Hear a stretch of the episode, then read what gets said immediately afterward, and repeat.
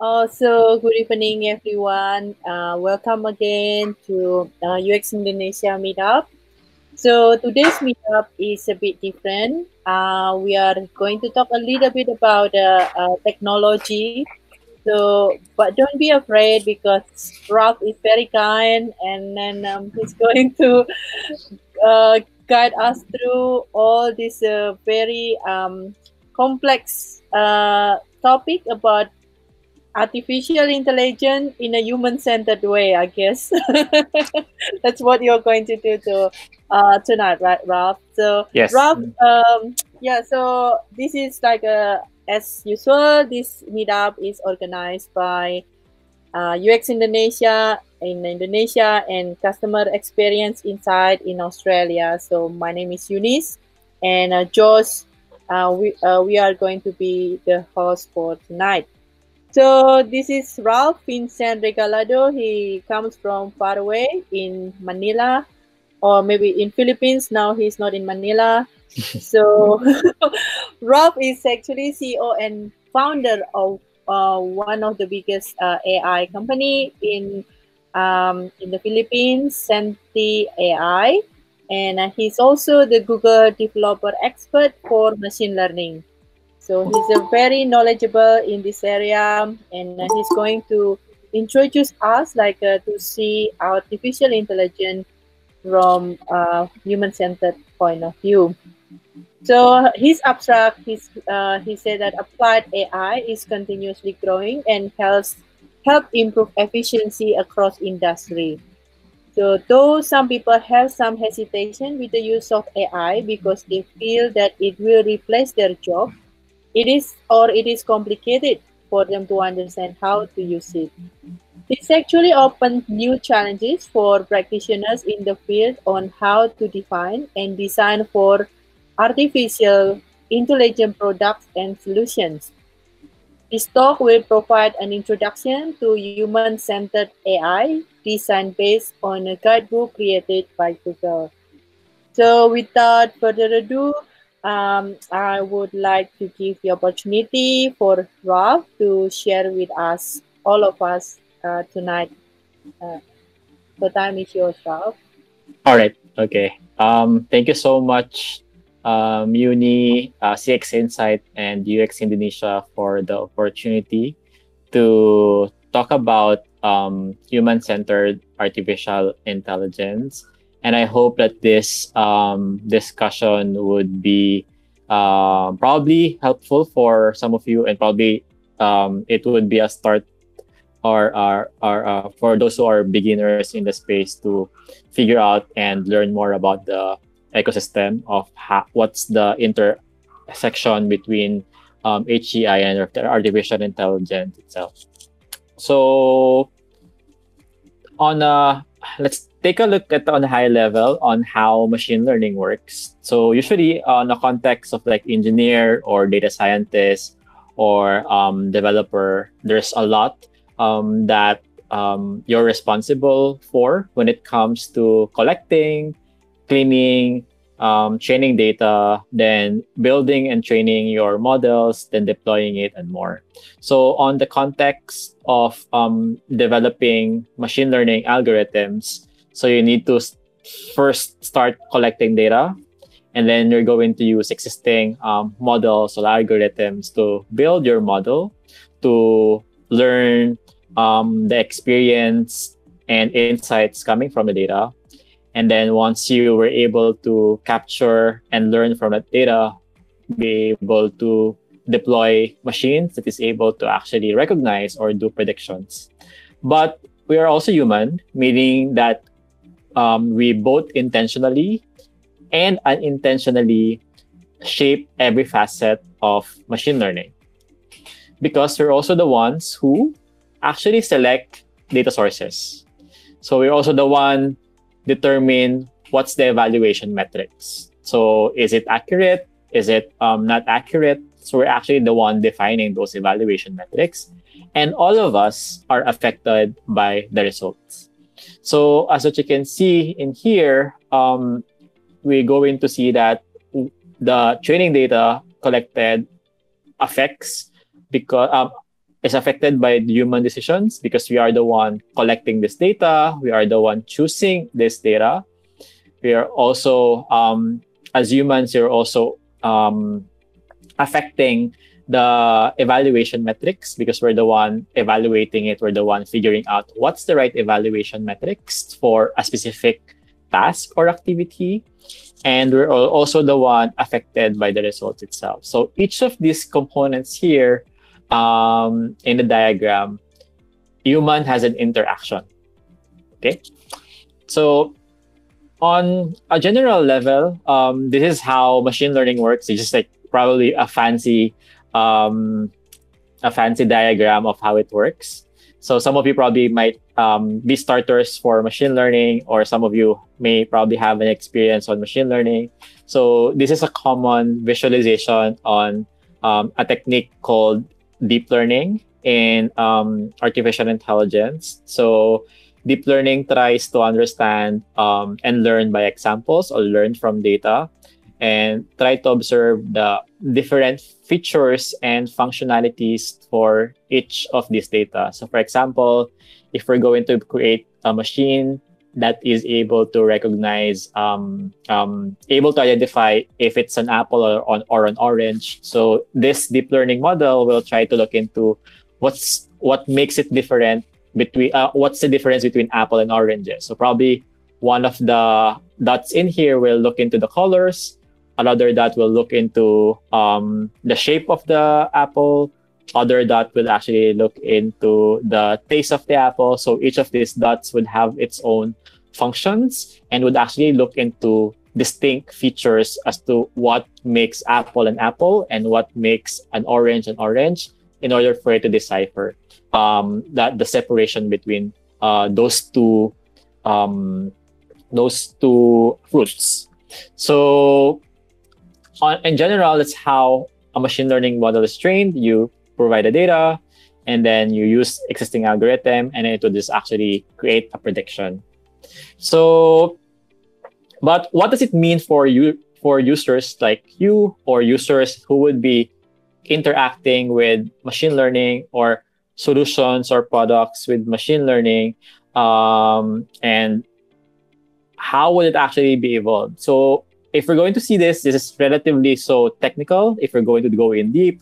But on the user perspective, what they're actually seeing is this. So, say if you develop a mobile application that uses an image classifier um, that enables the user to visually search their environment. So, what usually happens is that, okay, I'm going to use my phone and I was able to um, observe a cat and then automatically the machine learning model will try to look into the algorithms or look into the previous um, learnings it was able to capture on data and then provide your prediction. Okay that's a cat. So all of this are probably abstracted on how does it perform but on a high level this is a common applications that we're actually using right? So if you're familiar with facebook when you upload a picture automatically it would identify your friends' faces. So it actually undergoing this step process of um, looking into the previous data, um, looking into how you tag your friends' pictures, and inferring now that this um, specific um, image is referring to that friend of yours. So, as we know, machine learning is already driving everything from things many of our are used to, like recommendation engines. So if you're using Spotify or if you're using Netflix, all of those um, applications are using machine learning to enable um, good experiences to specific users. And it can also also be applied to really high stakes use cases like autonomous cars. Um, but as more and more experiences are built with machine learning, it is very critical for us, um, product creators, designers, developers, to understand the role we play in making users feel in control of technology, not the other way around.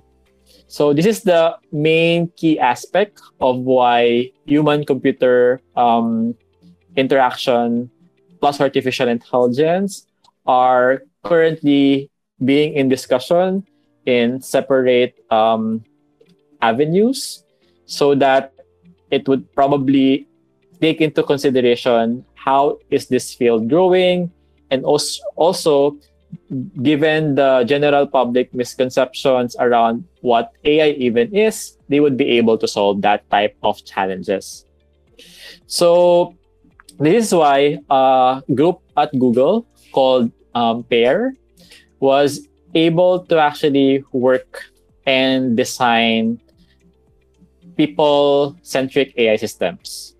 So their interest is to relatively see the full spectrum of how human interacts with artificial intelligence from being able to support product teams to build AI to understanding people's everyday experiences with AI. Because we know that a lot of applications now are incorporating artificial intelligence. So it's very critical for us to also observe how does the user experience get affected by those new components added to these applications. So because it's not just only about the technology, but also about the impact it has on us as humans. That's why we are here now discussing this um, talk. So the group at Google was able to develop research tools and resources to enable us to actually build human computer um, artificial intelligence products. So this guidebook is an open source framework that can actually help you make AI product decisions that are human centered. And it also helps you to ensure that the time and resources you invest in building AI has a big impact and you also consider putting user first the entire time when you're building products and solutions. So this um, guidebook is a result of um, 100 plus contributors across Google and Alphabet, synthesizing everything that they have learned from building all of the products that they have at Google and um, building also AI products that are focused on people. So this guidebook is has around six chapters, which covers how do we identify user needs, um, to acknowledging that our ML models will fail, so that we can actually design graceful paths forwards um, for our specific users in spite of some of those key failures. So the sixth chapter includes um, identifying user needs and defining success, be able to define how do we collect data, how do we evaluate this data, how do we build mental models, um, how do we uh, build our system that has um, trust, that user can regain trust, and also systems that can actually. All right. So um, next is uh, feedback and controls, then errors and failing um, gracefully. So these are the six components for the guidebook itself, but we're just only probably tackling around three of um, some of the key important parts of this guidebook. So first is we're just going to dig down deeper into user needs and defining success. So why is this important? So I think majority of um, products and systems that you will be building, you need to understand first your systems, right? You need to understand what's the user need. So we're just going to contextualize it in um, situations in which we're going to use artificial intelligence. So these are some of the key concepts and key um, questions that would drive understanding of user needs and defining our success. So first is um, identifying which user problems is AI uniquely positioned to solve. So this is critical because sometimes people tend to perceive that if there is a problem, it would always be AI as a solution.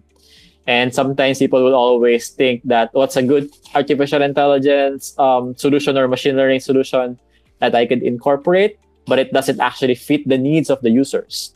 So it's very critical that we first um, identify the user problem and assess if it's really um, AI um, that will ultimately solve that specific user problem. And once we're able to assess that, we can actually now identify um, what's the main purpose of the machine learning that we're going to build. Is it more towards augmenting human capabilities or we're automating some task? And lastly is to be able to ensure our reward function so that we can actually optimize the machine to continuously learn the right thing.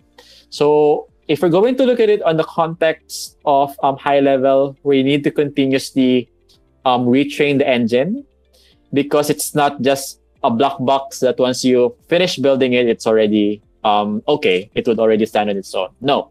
Uh, in the context of machine learning, there should be what we call as a feedback loop so that the machine can actually continuously learn.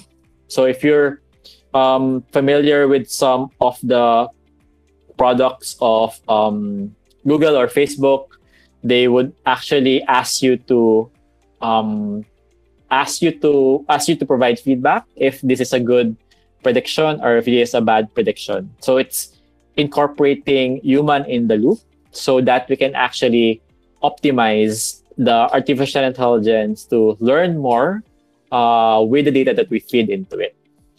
So first is um, to be able to understand the uh, figuring out what's the intersection between user needs and um, the what are the current also um, intersection of is it is it actually artificial intelligence that would definitely solve this um, problem.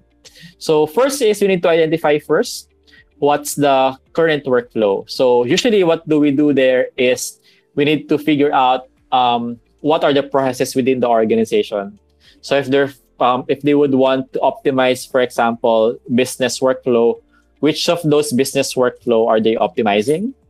So to for us to be able to figure out um, the what are we going to incorporate, what machine learning technologies are we going to incorporate, it's very critical that we are able to um, understand that specific workflow. Next is once we now defined what are those workflow, we need to also identify what specific tasks that we would want to improve. So, for example, if we're looking into the context of accounting, um, uh, workflow or reimbursement workflow, um, we submit a lot of documents to be able to reimburse something. And that process tends to be tedious at some point, especially for the controller who reviews all of those receipts and reviews all of the reports because of um, the data and the manual effort needed in order for me to validate and confirm, right? So those are some of the workflow and those are the specific tasks that I would want to understand. So as you can see there, we need to figure out are those tasks what we call as um, low level tasks? Meaning, is it something that can actually be automated by machines or are these still high level tasks? Meaning that you still need a human to decide as to like what the what are the functions of that task or is it something that we can actually automate um, because it's a repeatable repetitive task. So next, once you're able to identify the task, we need to also identify what's the impact of artificial intelligence. Meaning, is it is it going to improve the process workflow? Is it going to regress? But our goal is to figure out that we're going to improve it, right? Because, but again, there are some, some key pointers there that somehow it would regress. Therefore, those specific tasks are not fit to implement artificial intelligence. So it's very important that you need to define first what's the current workflow. Could actually a business workflow, what are the specific tasks, and then identify what's the impact of AI for each of the tasks that we're going to automate or improve. So all of those definitely like includes um, understanding how specific key persons in an in an organization do the work um, what are the um, what are the um, what's the environment what are the materials that they're actually using in order for them to perform those work so those are very critical discussion in order for you to assess the user need in order for you to also match if it's something that AI can actually do or not. So next is to be able to determine if it's automation and augmentation. So one of the key pointers for or key questions for us to determine if it's automation is if this specific tasks are boring, um, repetitive, and also dangerous. It's one of the key components that this can actually be for automation. So what are dangerous tasks? So for example, um, dangerous tasks are checking signal towers, right? So if I'm going to check if the signal towers are okay or they are not corroded um, and it's still functioning, it would be a challenge for a human to actually climb every time those signal towers to do inspection. So it's dangerous. Therefore, you can actually use artificial intelligence to actually automate the task. So I think one company in Malaysia, they use drones and they actually put cameras on drones to let it fly and then take pictures of the signal um, tower at specific angle and then they use machine learning to perform the um, inspection. So those are some of like dangerous tasks in which artificial intelligence and machine learning could actually be useful. Um, again, as identified, so if it's boring and repetitive, those are also key pointers that can actually be used. You can use artificial intelligence.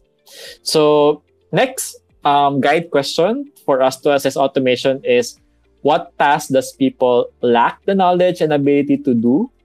So these are some of the key things that can actually be ripe at the same point in time to perform automation. So what about augmentation? Um, what, just going back to automation. So in order for us to assess successfully if we're able to automate a specific task, so we measure, for example, efficiency. Um, we measure also um, human safety. This is in correlation with the dangerous tasks. And we also try to reduce um, the reduction of tedious tasks, which enables for new experiences that weren't possible without automation. So I think one of the key factors in here is that the machines can actually perform um, with highest accuracy, especially for um, those tedious related tasks or repetitive tasks, um, compared to humans who usually gets bored because if it's repetitive, it's it's our it's on our human nature that if something is repetitive and tedious, sometimes it's get it gets boring, and um, sometimes it's it's hard to focus, right? So this is where it's an opportunity now for artificial intelligence to complement those type of work in the workplace. So next is augmentation. So how do we now determine um, if a task is, is applying augmentation. So there are certain tasks that you would still be needing human in the loop. And it is where augmentation would come in. So first is what task people enjoy. So this is one of the first key component that we need to figure out if these tasks are that we're actually implementing artificial intelligence or this task people enjoy. So for example, on the creative area or creative space, um, designing is um, one of an exciting or pe- is, a, is a task that people are actually enjoying. But you can now use artificial intelligence to complement the work. So you have um, probably have heard some reports that um, shoe designs are also being automated to generate different types of shoes. But again, the designer itself has still the um, has still the capability or the capacity to modify the design. So it's not just it's not replacing completely the designers, but it's more of um, adding more power and adding more capabilities to them so that they can improve their workflow, right? So and another key important factor that we're going to assess if a specific um, AI project is augmentation is if those tasks needs people to be accountable or to be in control. So how do we assess this? So we're going to in the context of like healthcare, right? If I'm going to decide if you have cancer, for example, or you don't have cancer, it's hard to completely trust the machines to be able to um, trust the prediction, right? Um, so, and you need to also have a person who would be accountable for that decision. If we're going to assess that this person has this type of weakness, or has this type of sickness, um, and it's the machine who actually um, predicted that this patient has this specific um, sickness, it's hard to put the accountability to the machine, right? Because it's it's it weren't it will be a challenge for it to explain um, why does it infer that way. So now you need to have a person who would be more accountable and would be more um, be able to explain to specific patients and be able to understand why does the machine able to predict it that way. So as you can see in the healthcare space, majority of it is like augmentation of tasks. It's not completely replacing doctors, it's not completely replacing nurses. Because again, there's a high accountability at stake um, if you make those decisions. And it would be a challenge for us to um, um, to complain prediction to a machine itself because it has no accountability. So we should always put human in the loop into that context. So when we're looking into augmentation, how do we actually assess um, successful implementation of this type of activities? So if there's an increase of user enjoyment of a task, it means that we were able to successfully create an ecosystem that is augment augmentation. If there is a higher level of user control over automation, we're able to actually apply augmentation. Um, if we were able to provide a great user responsibility and fulfillment to user, it's a measure that we're able to successfully implement augmentation, increase ability for the user to scale their efforts, and also increase creativity. So these are some some of the success metrics that we're able to apply augmentation. Um, regardless of automation or augmentation, it's very critical that we always add people in the loop when we're actually designing AI solutions and designing ML systems. People tend to have an idea that if we're going to put artificial intelligence to do this um, prediction, it should continuously learn by itself. It should always continuous. It should know everything. It's it's it's challenge to situate or build a type of solution. Um, in majority of practical artificial intelligence solutions and products, there's always like human in the loop who is actually helping assess um, if the data or if the predictions are actually um, still relevant or not. Because we know data changes um, through time. What's relevant probably last year might not be relevant today. So it's very important that there will still be human in the loop in order for us to make sure that the machine learning model is performing um, well as well. So we're able to already cover um, the key important parts for the user needs. We'll now head straight to the next um, chapter, which is discussing about um, data collection and evaluation. As mentioned in the first uh, few slides and uh, a while ago, human has an interaction to when building actually machines. So the way that we collect data has an impact to what will the predictions would be. So let's look into now how do we train our AI systems and how relevant and important data is, uh, especially in the workflow that we're going to create. So what are the guide questions and key concepts related to data collection and evaluation? So first is, um, does our training data set have the features and breadth to ensure our AI meets our user needs? So again, alignment with the user needs as to what will be our data needs. And next is, um, are we going to create our own data set or are we going to develop uh, or we're going to use existing training data set. So let's now head straight to um, translating user needs. So into data needs. So first key important part is we should be able to translate and match user needs with your data needs.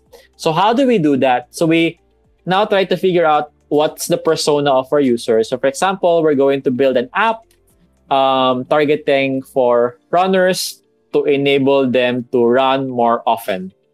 So our user there is runners and the user needs is to run more often.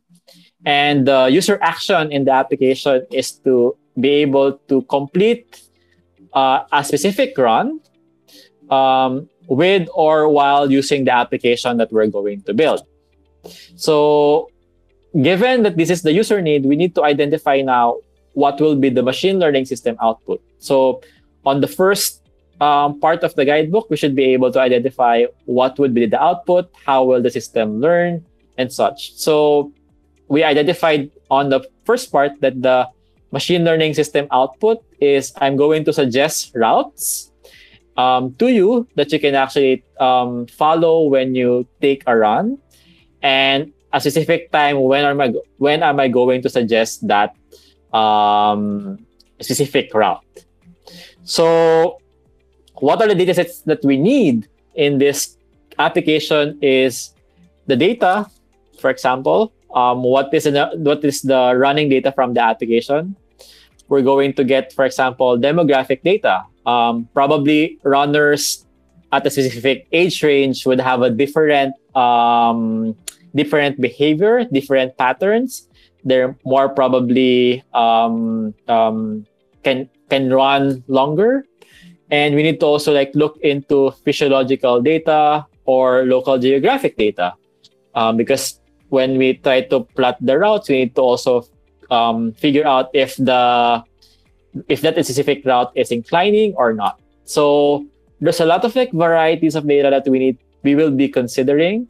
It also is dependent on what are the type of users that we are actually targeting to use the application. So it's not just only um, data from point A to point B, how long is that, and where does the user take the route we need to also consider what are the demographics of those people. We need to also consider their physiological data, their geographic data.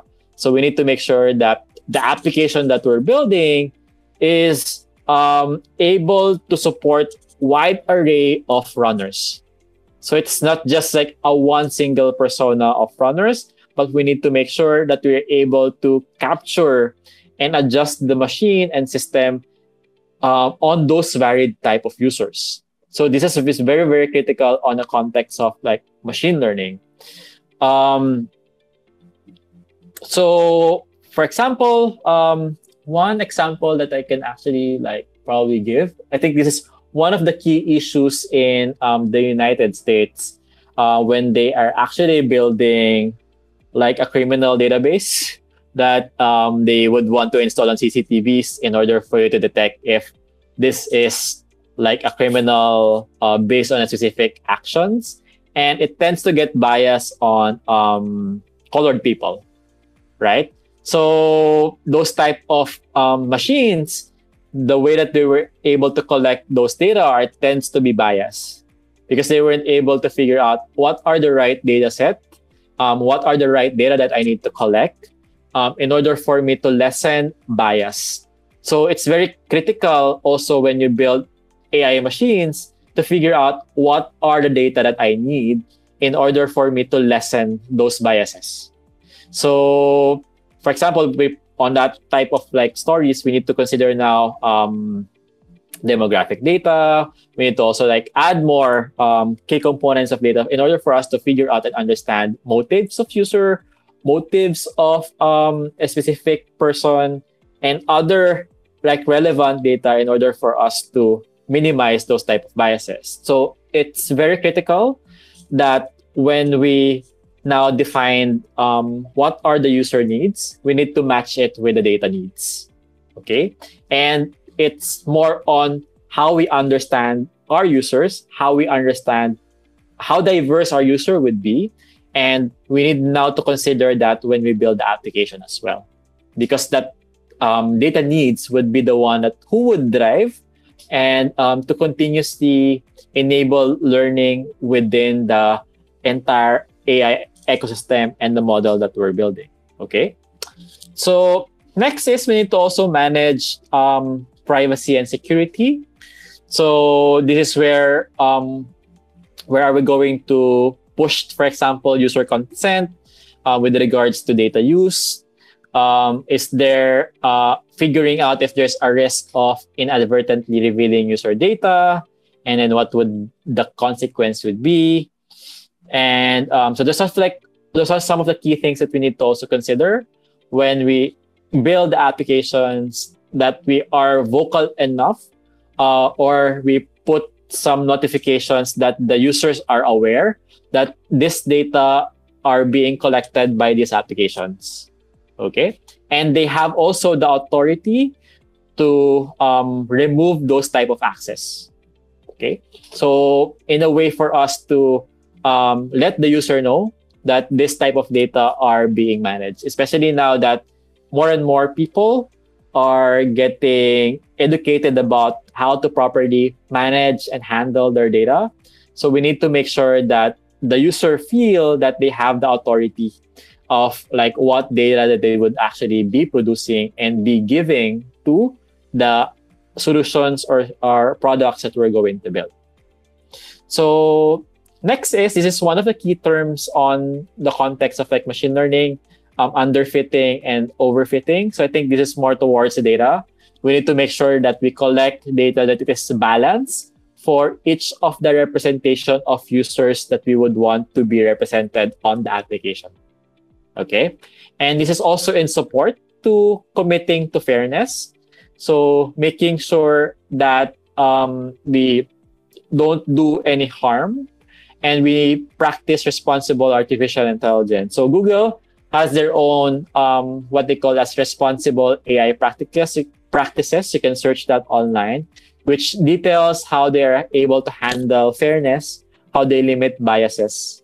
Okay, because there are some specific use cases uh, of machine learning systems that can actually fail users. So, for example, um, opportunity denial. So, if the application is the one determining if I'm going to give a credit score so we need to make sure that it adheres to fairness, right? Because if we were able to create a machine that is um, predicting uh, a different set of like users, um, we were not able to provide them credit card because they the, the machine was able to tune or was not able to capture those type of users it's an opportunity denial to some of them so we need to make sure that we commit to fairness when we build the machines itself.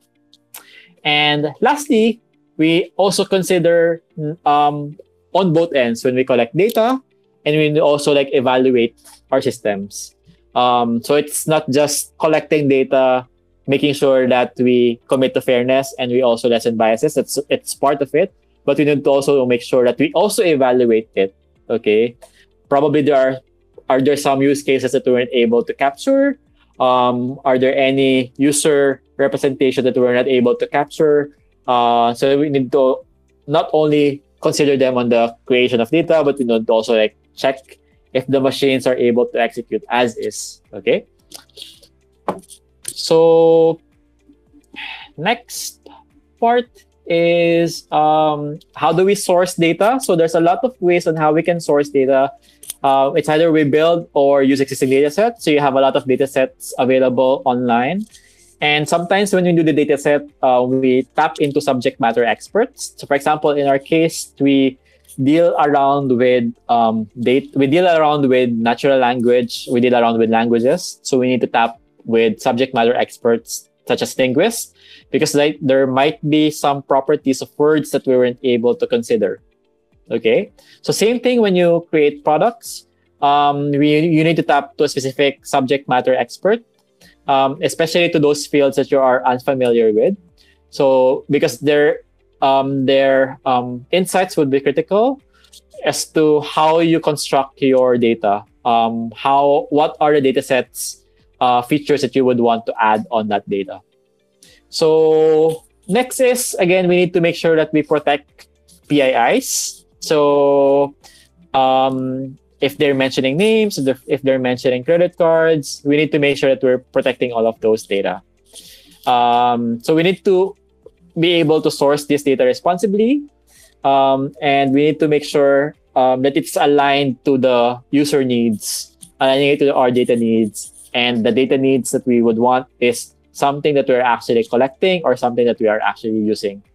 Um, some of the challenges, especially when you're sourcing data, uh, is um, in some cases, especially on the, I'm just going to back to the healthcare um, use cases. So I think one of my colleagues have worked with skin um, disease, disease detection application. So using a camera, it would just take a picture of a specific skin type and it would determine if there's a skin disease.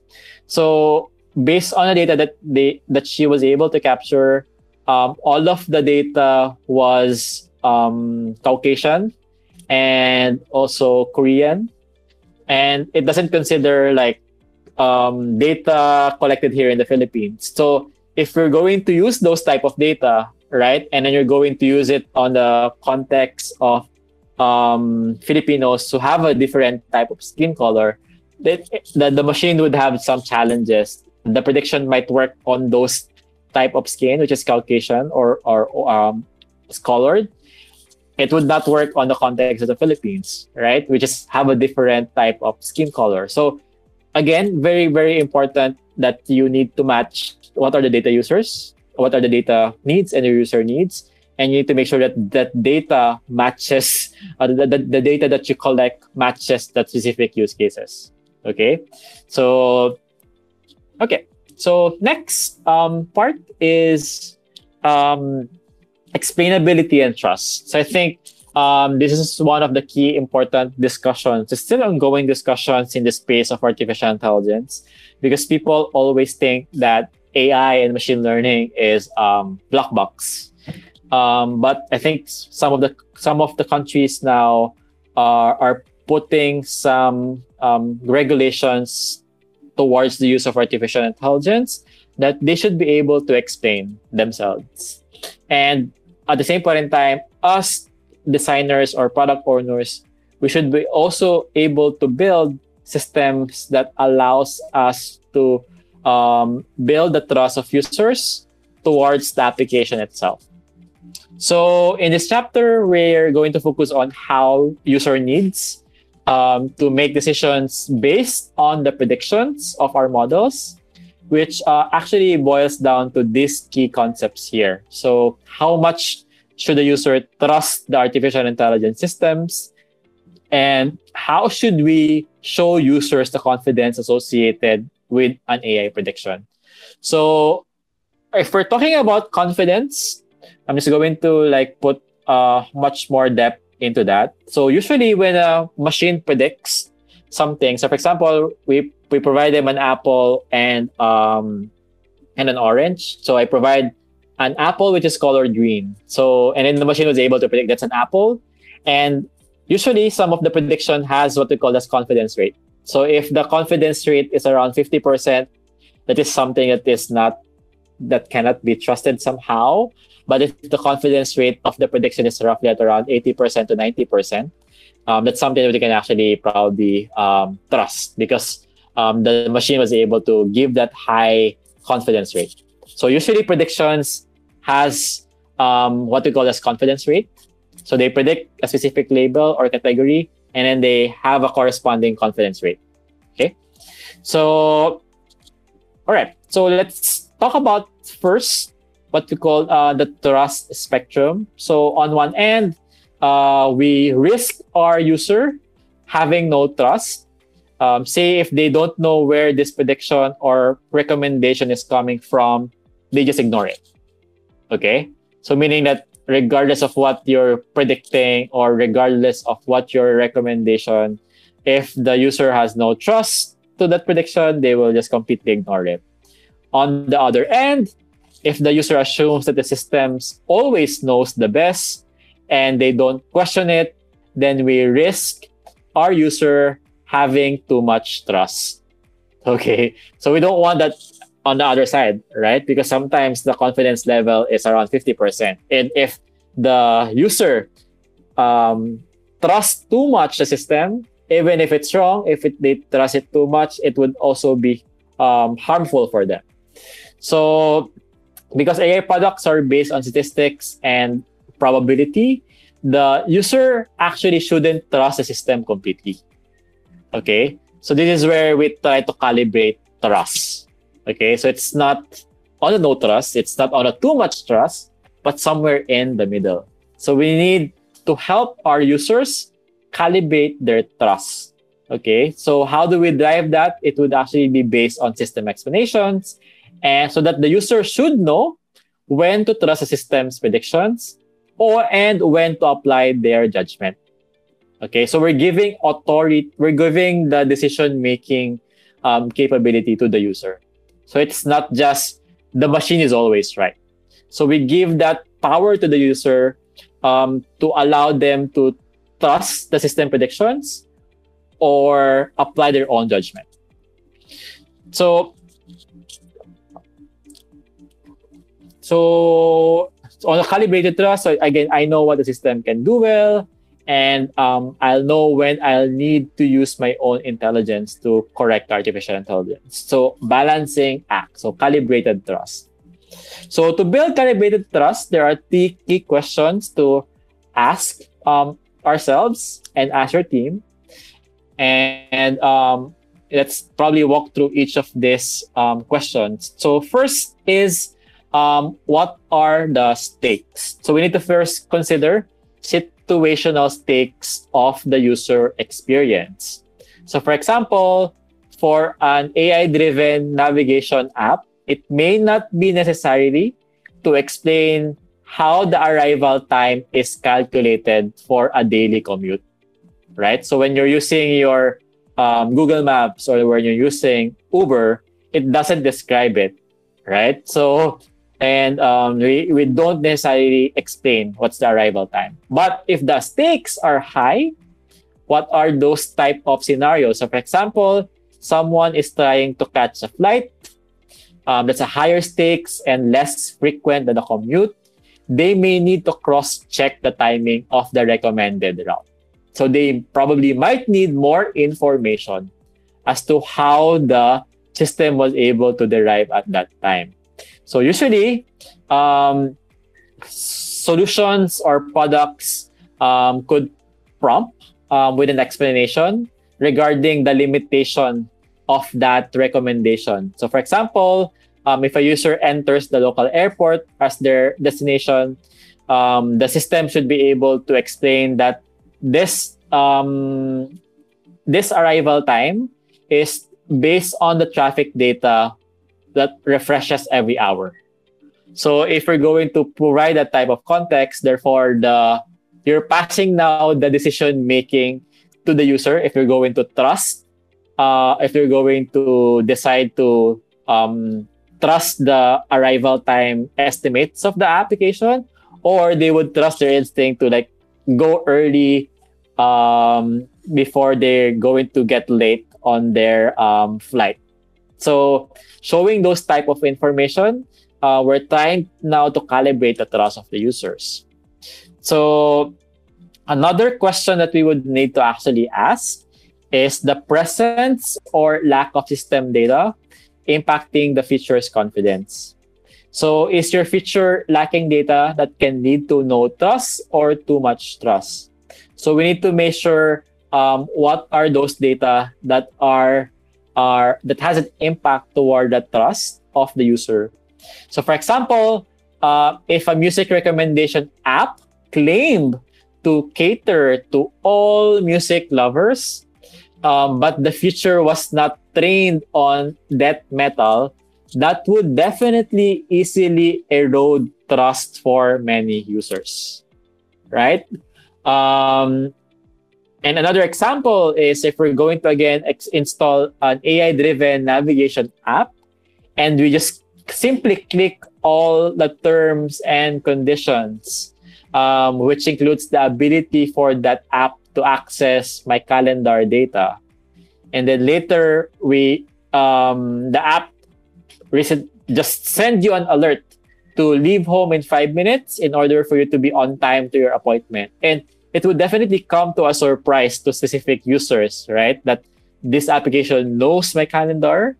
Because admit it, um, in some of the cases, people doesn't tell it. Uh, majority of like user don't read those terms and um, navigation, right? So this type of um, user experience tend to be uh, obtrusive to some of the users because they feel that um, that the application was able to collect all of those data without their knowledge. So it would come into like a surprising experience for them.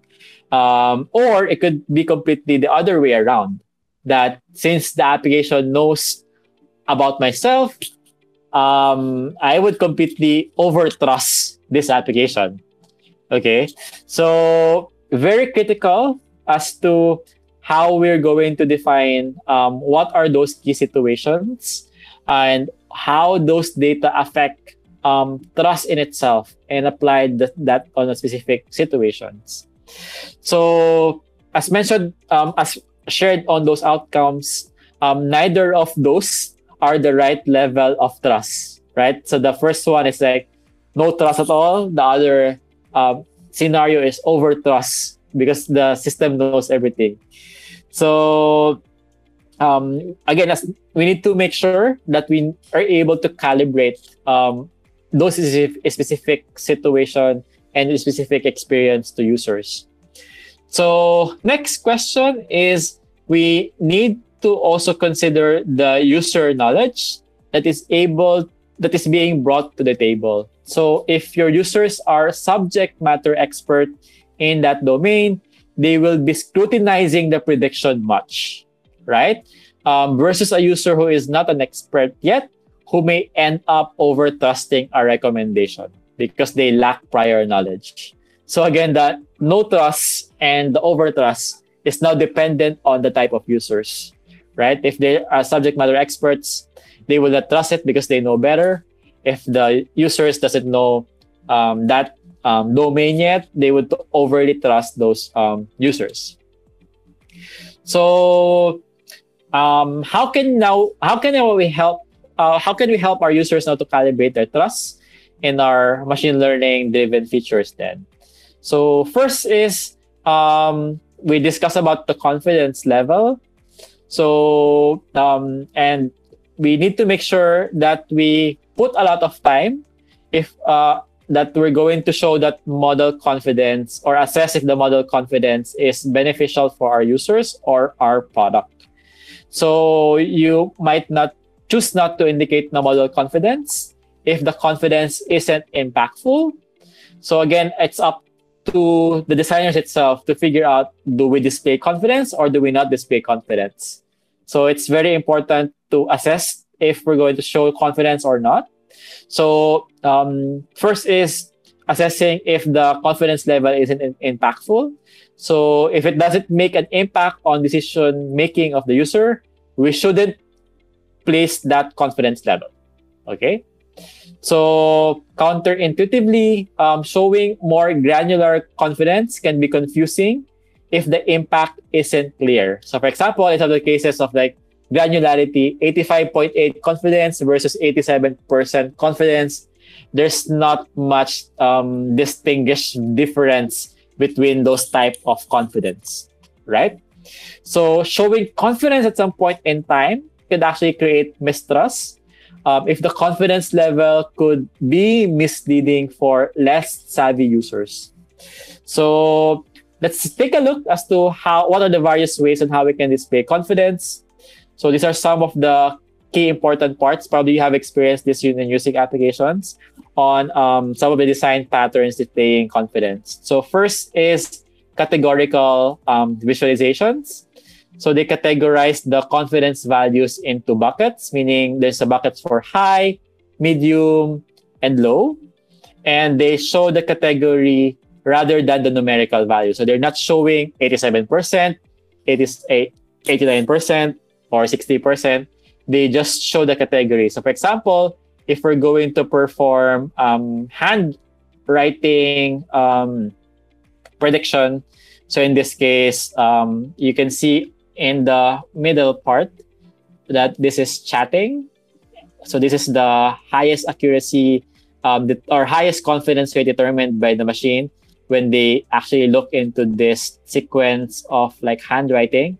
And you can see that cheating is also on the high um, confidence rate. So, and then this is like a different chatting, which has a space in between. So you can see here that they're not showing that this chatting is 90% confidence. they're not showing this cheating is 80% confidence. And so they're just showing um, what's the categories, what's the best match, what's the good match, what's the low match, and presenting that to the user so that they have the capability to select which one of those are the right answers. So this is how categorical works. So next, another option that you can actually um, present or show is what we call as n best. So n here represent a certain number like top one or five matches. And this is the best n example. So for example, on the context of a Google Translate, it suggests the most confident translation um, followed by other options.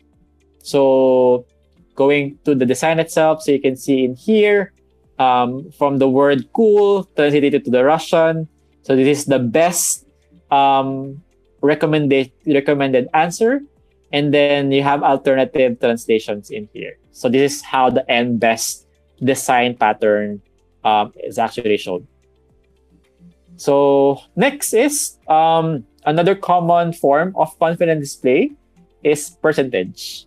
So numeric confidence indicators somehow are uh, um, they are risky because they presume that your users have a good baseline understanding of probability. So additional considerations if you're going to pick um, this confidence display as an option to show confidence is make sure that you give enough context for user to understand what the percentage means, right? Because like novice users may not know whether a value like 80% is it already high, is it already low. Um, so you need to provide context for them to understand it. Um, because like most AI models will never make a prediction 100%. So you need to make sure that when you show the numeric model, it will not confuse the user. Because like for example, you're doing recommendations such as this one. If we're going to show 100% in here, it it's like telling that the system knows perfectly that it is a good recommendation.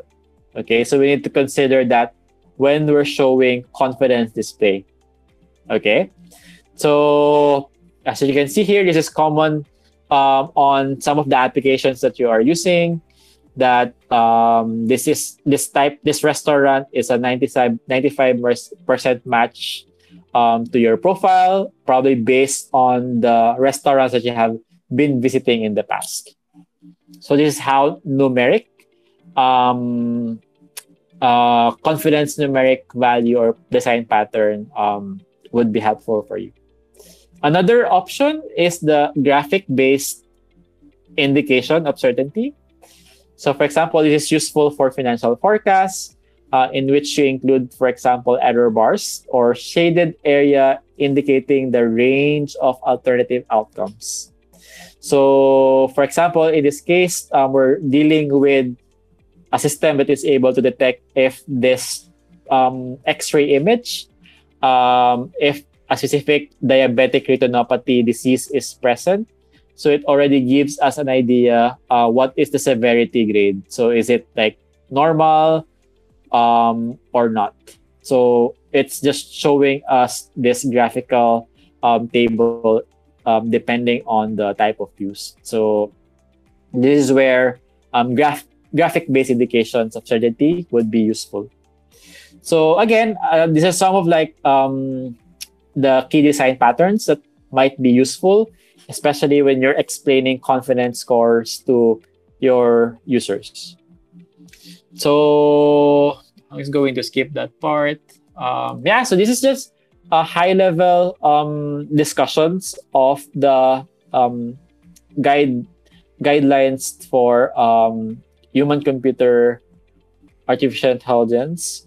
Um, and um, you can see here that you we missed the other key points, uh, key items here, such as mental models, feedback and control. So you can just go visit the website, um, pairwithgoogle.com um, to know more and to read more about this um, um, um, introduction to human-centered AI and to also guide you on how you can design key components of making sure that we consider humans when we design uh, artificial intelligence solutions. So, yep, I think I'm already good with my talk. Um, yeah, thank you so much, and I hope it it's not that too complex. I wish. okay.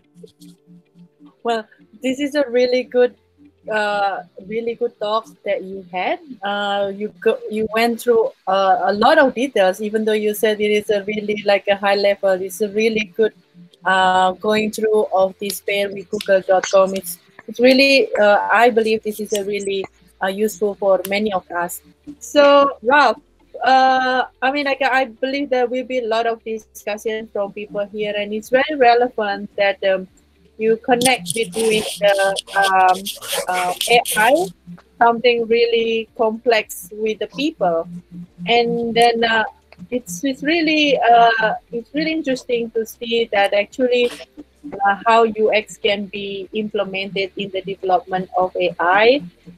And um, what my question is actually like um, it's actually not question; it's more like a comment here. Mm-hmm it's um, it's it's really interesting that um, you have all these uh, uh, explaining a lot of uh, guiding questions that a lot of people they usually like uh, out of afraid like uh, okay now uh, we what what what sort of things we have to ask because everything like when we talk about AI, everybody seems to automatic, and then it's like you don't really have to think of anything.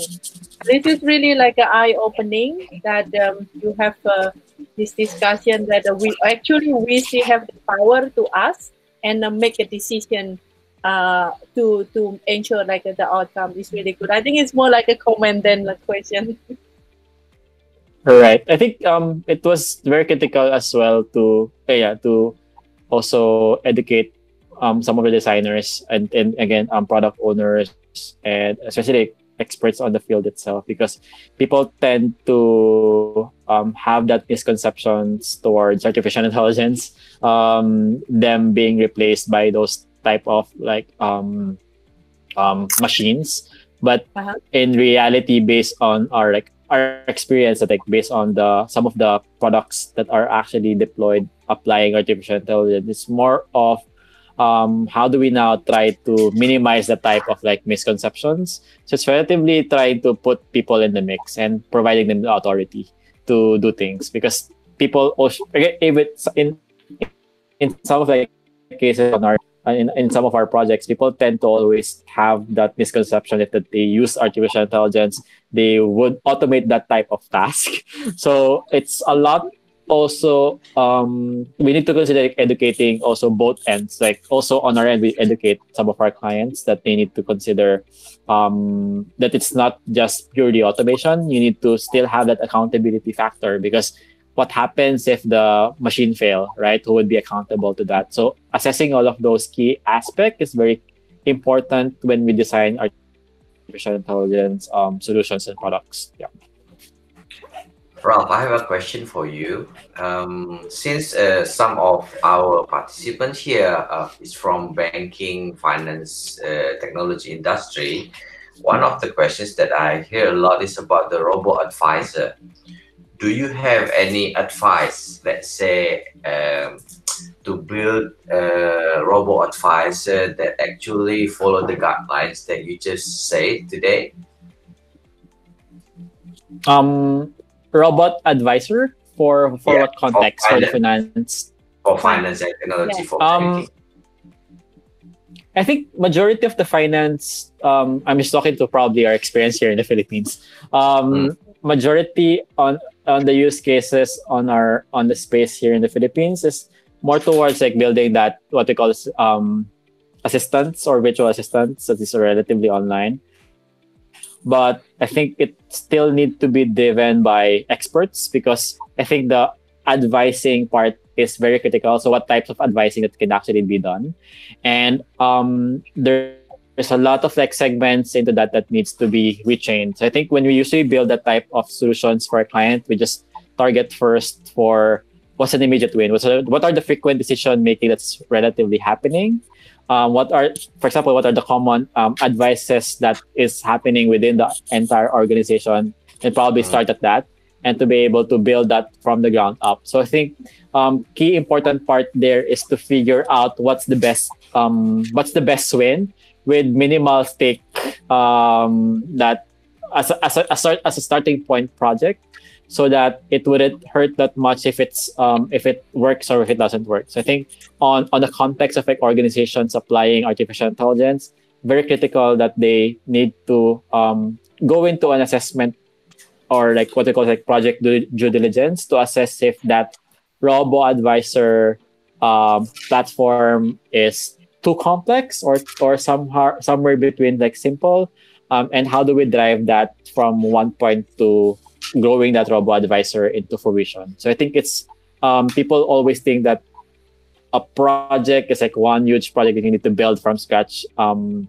from day one. It's it's not um, it's not like that. Usually uh, in, in some of the use cases that we have seen, they usually chunk that projects into certain pieces so that they would see value and check, build it on a small scale, check if there's an immediate value, then build on top to continue to like learn that model. Um, because again, we're considering a lot of data, so we need to make sure that the machine in itself tries to learn the nuances of how people will actually use it. So it's not just um, pure outright that I'm going to do those advising um, immediately. Okay, thank you. Well, there's a question here from Siamsul. Uh, is asking like a uh, perhaps like a, uh, this is also a lot of questions from many of us today. It's what is the layman terms for machine learning compared to deep learning? Uh, what are the difference between the two of them? And then he also has a question about like um, uh, how can UX integrate artificial intelligence prediction in the context of COVID-19 in a more friendly way? All right. So on the context of what's the difference between machine learning, I think artificial intelligence that's the um, that's the biggest branch, and then you have machine learning as one of the techniques to um, build artificial intelligence systems.